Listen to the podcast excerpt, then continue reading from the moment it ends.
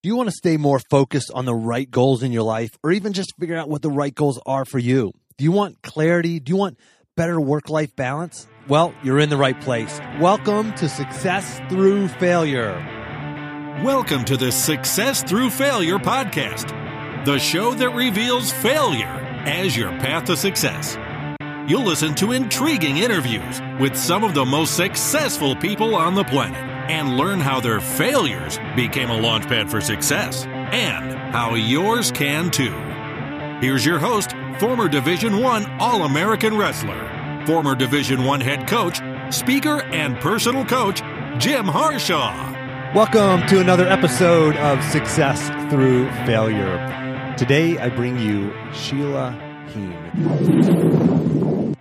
You feel out of balance in your life, like your family and your work are your priorities, but you don't have enough time in the day, so you're shortchanging them both? Not to mention wanting to work out more or, or do more of the things that you love. Are you easily distracted and you want to be able to stay more focused so you can lock in on the most important things that you know you should be doing? You want to be more consistent so you can achieve those goals that always seem just out of reach.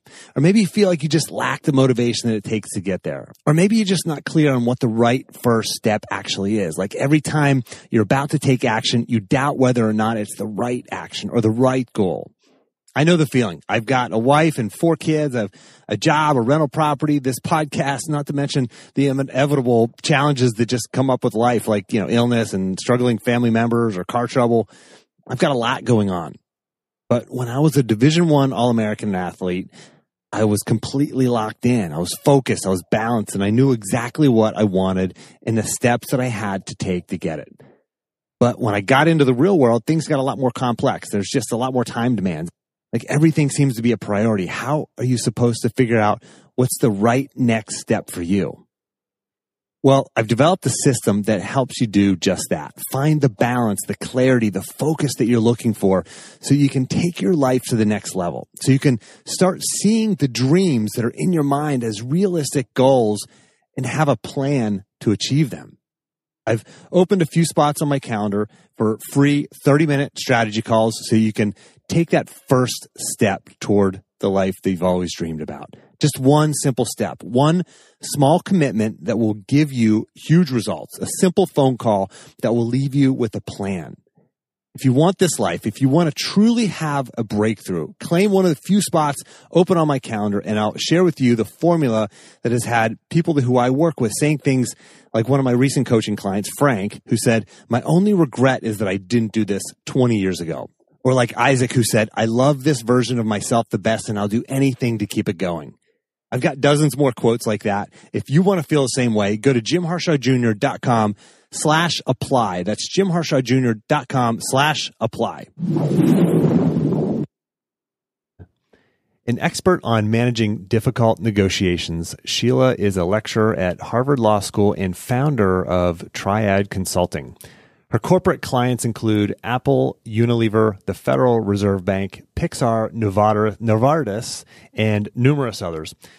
She often partners with executive teams, helping them work through conflict, repair working relationships, and make sound decisions together. She's the author of two New York Times best-selling books. The first one is Difficult Conversations: How to Discuss What Matters Most, and the second, Thanks for the Feedback: The Science and Art of Receiving Feedback Well. She's also spent the last 20 years with the Harvard Negotiation Project, developing negotiation theory and practice. She has appeared on shows as diverse as Oprah, The G. Gordon Liddy Show, NPR, Fox News, and CNBC's Power Lunch.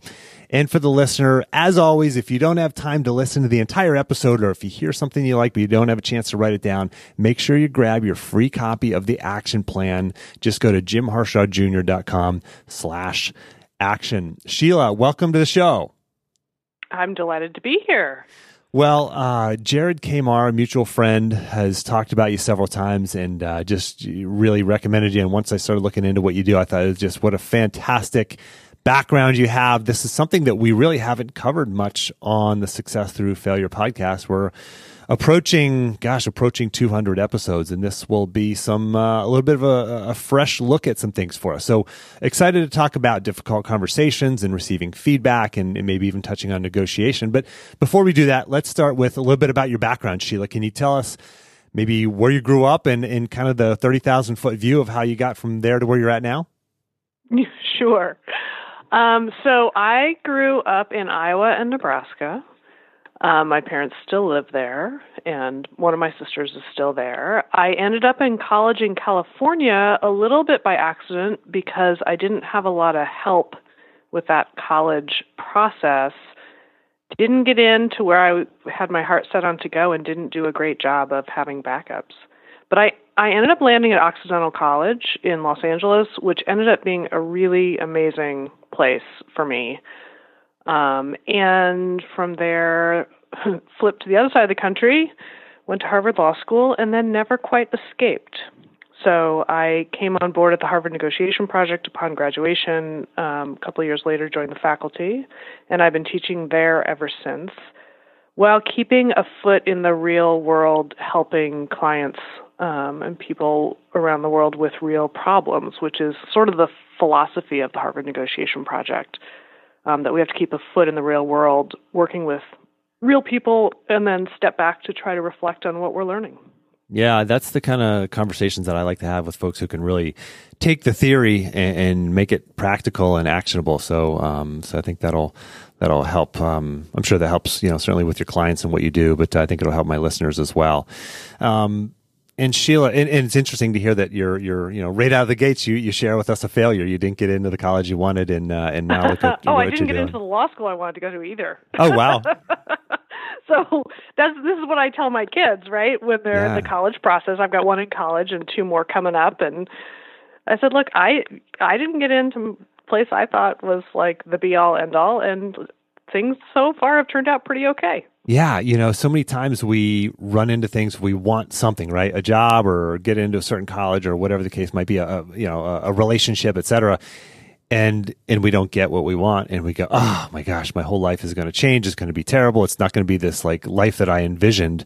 Um, but things can often turn out okay, right? Well, yeah, and I actually think um, of course, you know, where you end up at college, who you marry, like has a huge influence on the rest of your life, sure. who you meet, how you spend your time, etc. Um, but it's not like there's only one path through life. Right. Um, and often the things we think we want, there are other, um, well, other people and also parts of ourselves that recognize that, well, maybe this isn't actually the only way to get there, or maybe I'm even headed in the wrong direction. Yeah. Yeah. It's a great perspective. Sheila, let's talk about difficult conversations. I mean, we all have them, whether it's at home or at work or, or somewhere in between. Uh, and we often approach those difficult conversations with a mindset that we're right and this other person is wrong and they screwed up or they didn't do what they were supposed to. And now I have to tell them where they're wrong in order for them to do the things that I want them to do, right? Um, why does well, that yeah. why does that approach hard? Why does that approach not work? Yeah. Well, so this is this is one of the funny conundrums of difficult conversations, which is that I don't even want to have to take the risk to have the conversation if I can help it, unless I'm pretty yeah. sure that I'm right. Right? Sure. And also, I really want to solve the problem, and it's very clear to me that the problem is you. Because if you would just stop doing X or start doing Y, um, it's very clear to me that things would be a lot better. Yeah. And the problem, of course, is that the other person in any given conversation is focused on what they're pretty sure they're right about. They can see that it wasn't just them, um, because in most cases, we've all contributed to the problem. Whether or not we did anything wrong, we each did or failed to do things that got us to where we're at. And if we don't figure that out, well, then we're just going to make the same mistakes all over again. So how do we how do we approach those? How do we how do we approach that conver- these difficult conversations? So I I think the biggest thing that I have learned is that the very first negotiation I need to have is with myself. Hmm. Um, with my own internal voice, like what I'm really thinking and feeling. And if I can negotiate my own internal voice from being super focused on what I'm right about and have to, you know, explain to you to instead being a little bit curious about why we see this so differently. Like that's my purpose in the conversation is to figure out why do we see this differently or how do you see it and then I want you to understand how I see it. And we each have pieces of the puzzle that the other one doesn't have and so if my first purpose in the conversation is let's just get those puzzle pieces on the table and take a look at why what it looks like and why that actually is usually a pretty easy invitation for you to take. Yeah. So I come at the conversation really differently just by making that internal shift um, in my mindset and also in my purpose for the conversation.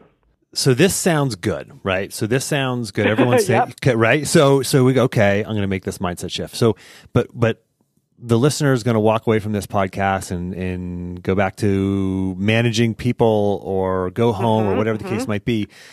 And I know they have to talk to people who didn't listen to this podcast. They have to talk to so people they're who not actually listen. taking this advice. Right. Everybody Yeah. should be listening. So uh, Well, maybe that's just the solution. that's the answer. right. That is the answer. Exactly. Everybody needs to buy your book or listen to my podcast. So how do you how do you how do you make this mindset shift? So people hire you, right? Right. Corporations and people and businesses hire you, and you get to sit down and and have these have the, help them think through a difficult conversation that they are going to have. The reader of your book, books, uh, the listeners of this podcast are are gonna are gonna you know stop listening to this podcast when it's over and then and go back to real life. How, any any tactics or ways that somebody can can who's going into a meeting this afternoon and they have to have a difficult conversation.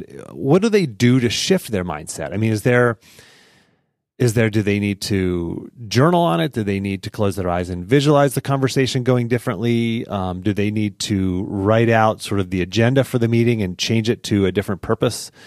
Um, Yeah. any, any tactics you can help us with there? Yeah. Okay. So the first the first thing is maybe not to do something, which is that the way that we typically will prepare for that conversation we need to have in the meeting this afternoon is that we write down all the things that we want to say. Right. We walk down our we write down our talking points. mm-hmm. Now, there's nothing wrong with t- making some notes to yourself on some things you want to say, but the problem is that when we prepare that way, we go in in a way that has set we've set ourselves up to do a lot of talking and very little listening. Mm. So, because you know I have stuff to say, that's how I prepared. So, the first thing that I tend to do when I prepare someone differently is that I I ask them a couple of key questions ahead of time. I ask, so like in a sentence or two, what do you think the problem is here? And actually, that's probably three or four or five different sentences, right? They'll say, well, the problem is, you know, this is what my boss doesn't understand. This is the ways in which my boss is contributing to the problem and doesn't let me do what I know should be done. Um, this is the way in which I don't have the support that I need. And I'm like, great. So those are three or four headlines about what you think this conversation is about. Now sit over here and imagine you're your boss Hmm. and answer the same question, yeah right? Jim is going to come talk to you. What does your employee Jim, or sorry, sorry, Jim is going to come talk to you, boss. We'll give your boss a name. What's your wife's name? uh, allison she's my boss Allison. yeah allison So be Allison. What would you, as Allison, say that this conversation is about? yeah and really have them actually sit in the other person's chair. There's something about physically shifting space Sure. that helps you imagine somebody else's perspective. And chances are, as Allison, you'll say things like, you know, well, Jim doesn't understand that he needs to be more proactive about this. Um, you know, Jim isn't willing to take some of the feedback that I think would really help, or something. sure And what's often the case is that if I can, and if I don't know the answer, that's perfect actually, because what I should write down are some questions that I want to ask. You want to ask your boss, Allison, when you talk to her. And so that simple exercise, which you can do in your head in a few minutes as you commute to the meeting or walk down the hall, um, helps me get in a headspace to be more curious. And then I'll just Yeah. start the conversation differently. I'll start by saying, you know, hey, I want to talk about how things are going. I think they could be going better. I have a perspective on why that is, but I'm guessing you do too. And so I'm I'd love to just talk through what you see and what I see and then we can figure out what to do. And that just frames the conversation to say this is a conversation where both of our perspectives are really important and we may or may not make any decisions, but the first step is is to better understand where we're each coming from. That sounds like an awful lot of authenticity and sharing of the truth. Right? Really It sharing is, where you're at. It's sharing where you're at, but it's actually sharing a more accurate picture of reality Yeah. than we often think of as the truth. Because when I'm focused on what I'm right about, I'm pretty sure I have the truth. Yeah, of course. you know, Right. like I am, I Yeah. actually am. My truth is right. Yeah. the truth. It's not even mine. It's just the. yeah. Um, so, Yeah. so it helps me understand that actually, realistically, I only have some of the pieces of the puzzle, and to find the bigger picture truth of like what is going on um, between us, I actually need their pieces too. So is accepting feedback well part of the equation? Does that help us have better difficult conversations?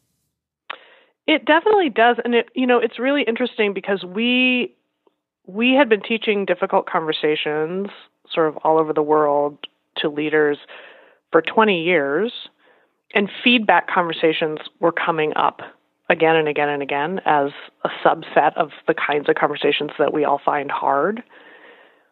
And for like 10 years, we focused on teaching givers how to give which is like the usual approach, right? You can be more skillful and more clear, do it more often. And it took us about 10 years before we suddenly realized that we were kind of missing the boat, that the we weren't focused at all on understanding why as receivers it's so hard to receive feedback from everybody, for all of us.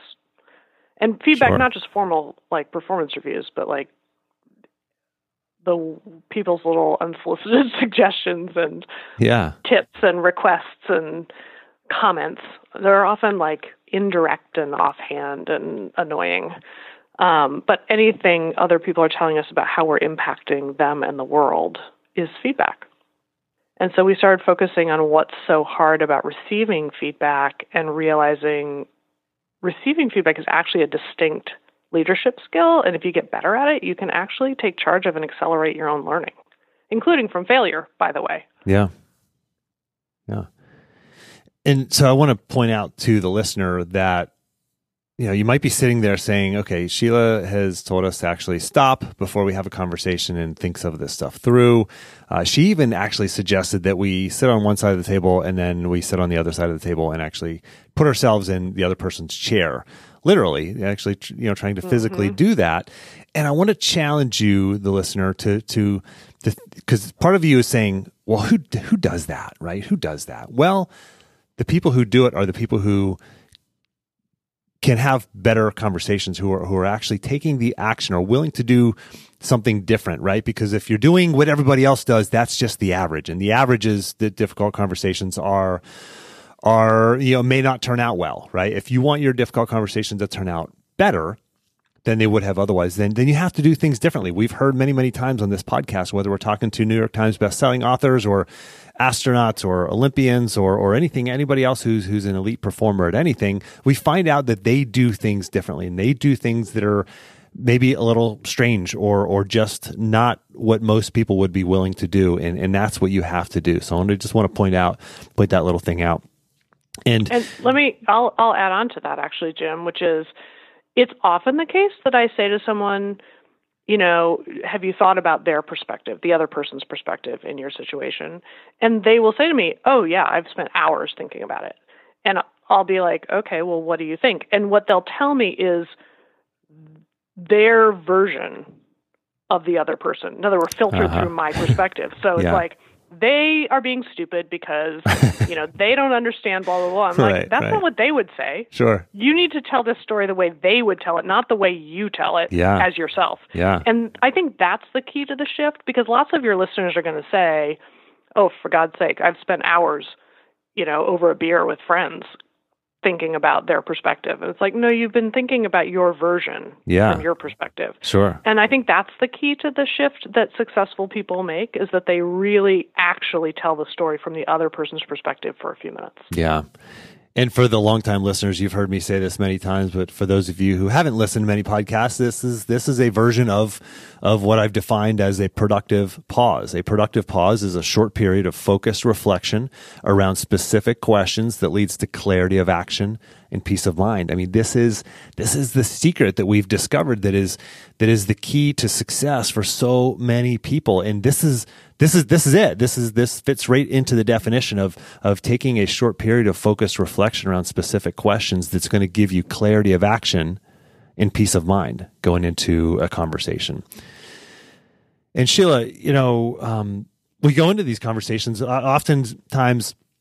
You know, if we think of you know having to to have that conversation with a, boss or a spouse or a friend or or or somebody else, or a work colleague, and we have these feelings of maybe frustration or anger or annoyance and we try to conceal them right? Mm-hmm. But they leak out. They leak out through body language or intonation or just you know we try to sugarcoat things and then eventually they kind of just bubble up and, and we blurt out something that that we that that makes things kind of go go haywire. So how do we how do we handle that? I mean is it is it really is, it like you said is it is it sharing with people kind of where we're at and, and being open-minded to where they're coming from Yeah, this is such a great question because I think you're right that often our instinct says, gosh, if I am, you know, frustrated and angry and feel betrayed or guilty or whatever, right, hurt, um, that's certainly not going to help the conversation. So I definitely have to basically keep that out,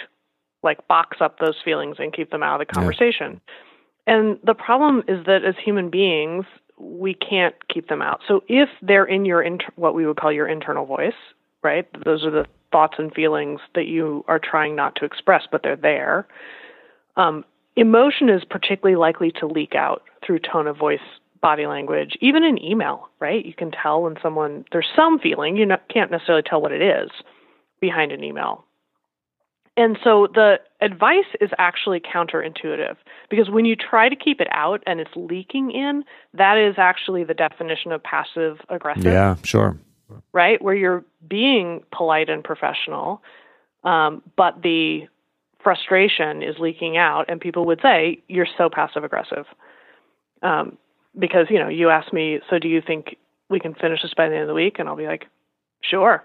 Yeah, no problem. and you're like, Okay, great. yeah right Because you can tell yeah of course I, I I'm skeptical, I'm frustrated, whatever.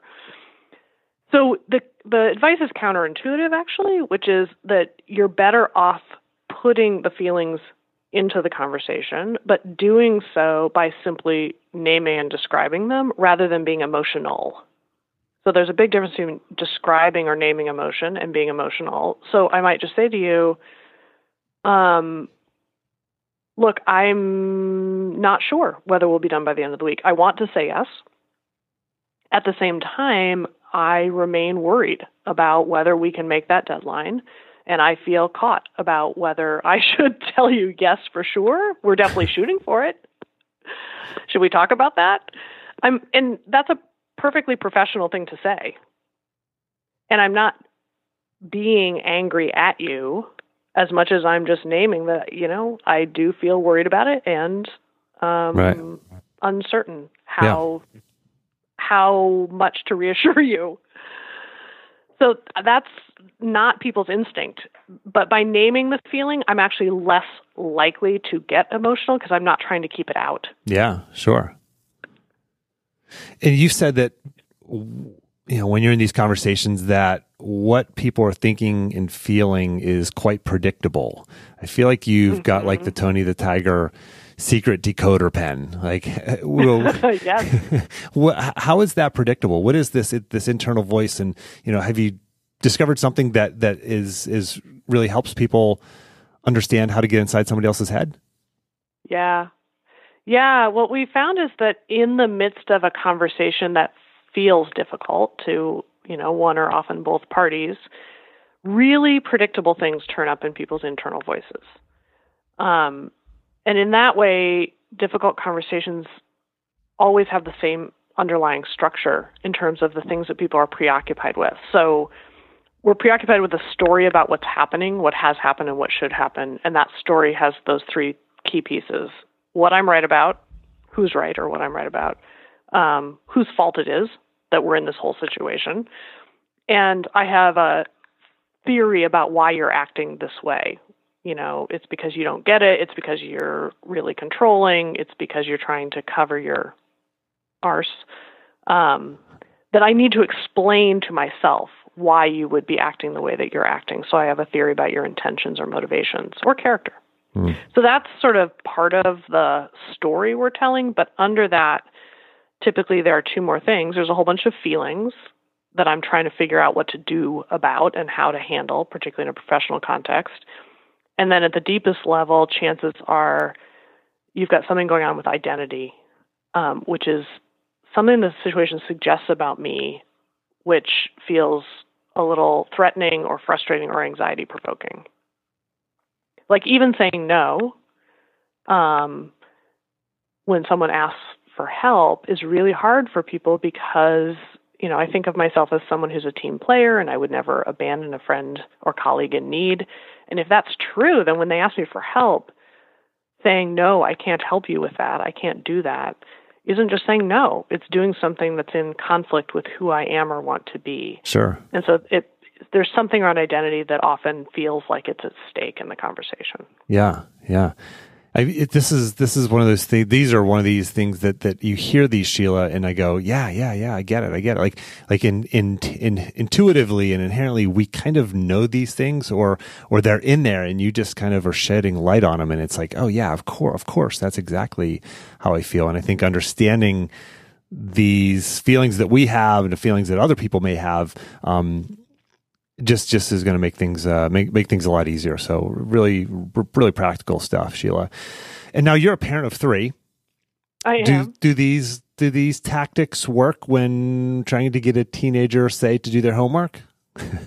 oh my goodness. Well, let's talk about identity and teenagers. oh man, I don't think we have that. I don't think we have long enough time. I know, right? So Absolutely, right? So, you know, teenagers are trying to figure out who they are, and um, they also have a set of emotional interests around autonomy. And your relationships your relationship with them as their parent is changing right? From the person who can tell them what to do to the person who is making recommendations or doing some coaching um, or you know offering them ideas or support as they are slowly learning to make their own decisions and hopefully good decisions. But identity stuff, like, am I still needed as a parent? Do you are you listening to what I am telling you, which is clearly such good advice? Of course, despite the, the, fact that you're so you're rolling your eyes. Um, so for its identity is there for the parent, but identity is also there for the teenager who's mm. like, oh my god, my mom is treating me like I'm a baby, like I'm too stupid to know this stuff. She doesn't trust me. All of that stuff is going on on both sides of the conversation, which is why these conversations can feel so loaded. And Sheila, you've written two two New York Times bestsellers. You've worked with some of the biggest brands in the world. Uh, you were named a lecturer at the on law at Harvard at age 26. Why do you? What habits do you have that you feel have set you apart and helped you achieve success? Are there things that you've done through the years you feel like have have helped you get to where you're at now? Oh gosh. Well, I think that doing this work, I was lucky enough to join a group of colleagues who we were all sort of wrestling with some of these same questions. And so in my 20s, um, I got the chance to really dig in with all this research around difficult conversations. And so it kind of gave me a vocabulary to think about my own struggles. So, you know, when I'm still, okay, I'm 50 years old, just why not put it out there? Who cares? and and still there are times where I about to go on stage and I think like, oh my, this audience is full of incredibly smart people. I know almost nothing about their business. Like, huh, yeah. what the heck am I doing here? Yeah. This is a disaster. Um, and this is going to go really badly.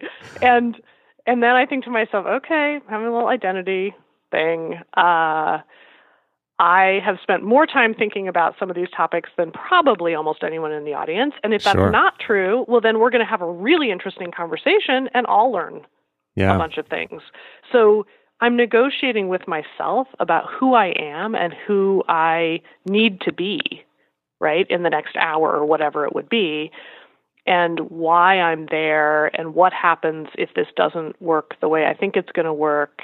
Well, then I'll learn something, and that means I kind of can't lose. And that helps. I think having this having a vocabulary to negotiate with myself and negotiate myself out of that sort Yeah. of panic panicked self doubting Absolutely. Yeah, that's really me really powerful. well. Yeah, I bet it has. My goodness, that's a that's a great way cuz and I want the listener to understand that we're talking to a world-class performer. I mean, arguably one of the best in the world at what she does, and there's still doubt that creeps in. There's still fear that creeps in. Um, but that was just a really powerful tactic you shared. Just that that ability to shift your mindset and go, okay, well, well, if I if I do fail, if if things, you know, if if I these fears come true, then wow, I'm actually going to be better off for it in the end. You know, it may be tough, but it's going to be. Uh, I'm actually going to be learn from it potentially here. So Well, and also to link back to something you asked me a few minutes ago, I try to be really open about that with my kids. You know, like, so I just did two deliveries for two different clients who are probably my most high stress clients this year. And of course, they asked for additional things in December that I thought I was like past the hard part of the year and could kind of not be so anxious about it. And they're they're they're challenging because they're high stakes and also because I'm not sure what the path is. So we're sort of figuring it out together as we go. And that makes the projects very unpredictable.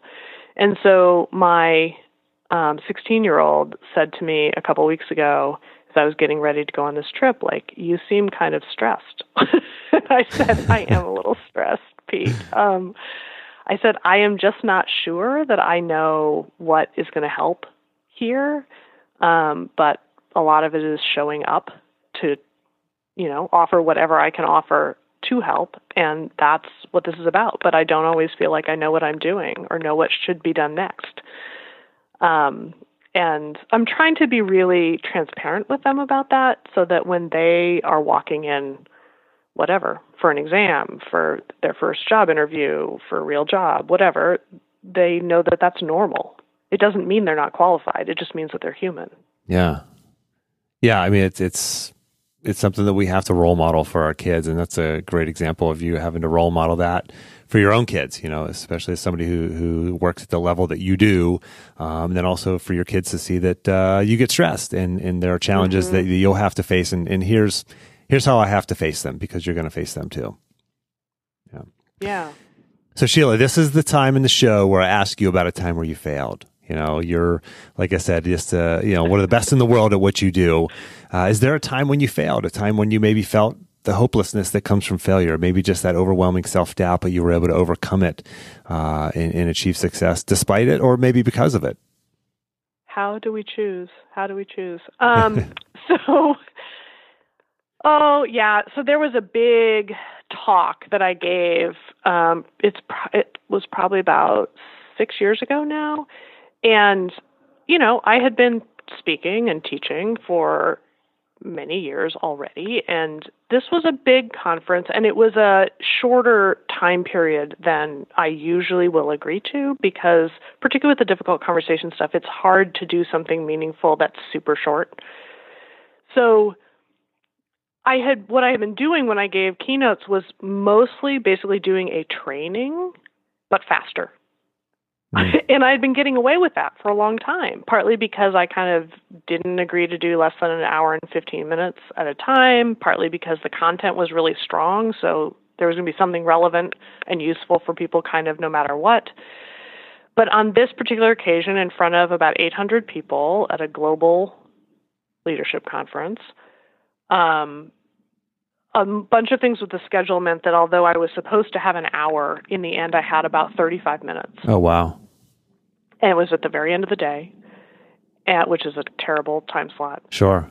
Um, we're not we're not even talking about the time that I followed Tony Robbins, by the way, and basically 70% of the audience got up and left. done. oh, wow. That's a tough act to follow. Back and then, before I even got on stage. Right? Oh my goodness. Um, no, this that was a different time. Yeah. Um, anyway, I did not. When I only had 35 minutes, I just didn't handle it well. I didn't make the adjustments that I needed to make, and it got really negative reviews.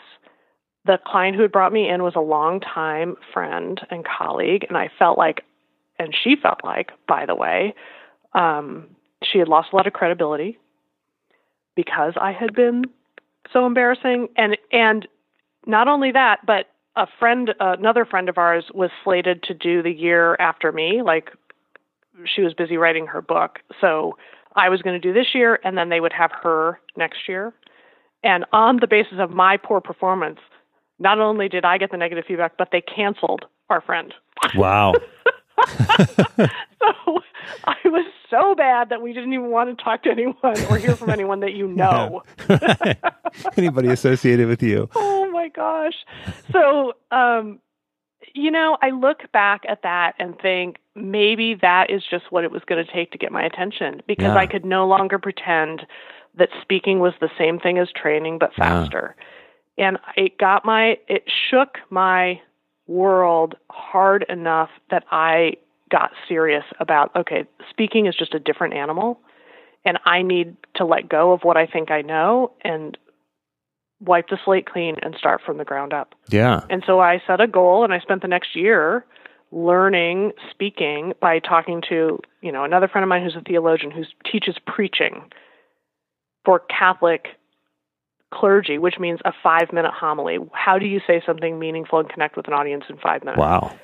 I watched tons of TED Talks, I read books, I went to a coach and, you know, I dedicated my free time for that year to that goal. And it really changed the way that I teach as well as speak. Um, but I think I wouldn't have felt the burning platform of like, you better get serious and actually let go of what you think you know without that hitting bottom experience. And I want to point out for the listeners, thank you, Sheila, for sharing that. And I want to point out for the listener, failure didn't mean quitting or stopping. Failure meant I thought about digging- Yeah, sure. Yeah, I, I, I, I, I, I I was tempted. don't blame you. Yeah, and I think that's where a lot of people go, right? And and but but you you instead you dug deeper. Instead of quitting, instead of of, of turning back and not doing that, you you you went deeper. And Yeah, by going deeper, down. yeah, you doubled down and, and, and it took you farther. And so I want to encourage the listener to go to realize that your failure, you know, it it may mean to to change course or to shift, and that shift may just mean digging deeper or working at something harder to get better at it because that's a it's a key thing for you and it's important for you. So, um, understand that failure is a necessary step on that path to success and it can make you better just like it did for Sheila. So thank you for sharing that. And how um what's one action item Sheila that the listener could take let's say in the next 24 to 48 hours to start making difficult conversations a little easier. Is there a concrete action item, one or two or even three things that you might recommend that the listener could could do? Yeah. Well, one is to think about what are the difficult conversations or the important conversations in my life that I am avoiding. And if I got curious about why we're having such a hard time, can I imagine a conversation that might be worth having? Yeah. Powerful exercise. I think anybody who, who actually does that is going to come up with a lot of uh, a lot of clarity of action, a lot of peace of mind. So thank you, Sheila. Thank you for making time to come on the show. Can you tell the listener where we can find you, where we can follow you, uh, find your books, etc.? Yeah, so the good news is I'm really easy to find um, because I have a unique name. So Sheila, if you just Google Sheila Heen, S H E I L A H E E N, you will find the books. You'll find the website uh, at Triad Consulting, um, and we also have an author website. Um, and on the website, we have a section called Help Yourself. and we have some free resources that you can download um, that accompany the books um, and that you can use with colleagues and team members. Excellent. And for the listener, I will have a of the links to everything that she just mentioned there in the action plan. If you go to jimharshawjr.com slash action, I will have links to social media as well as uh, author page, Amazon page, website, all that good stuff. So Sheila, thank you so much for sharing that and thanks for making time to come on the show.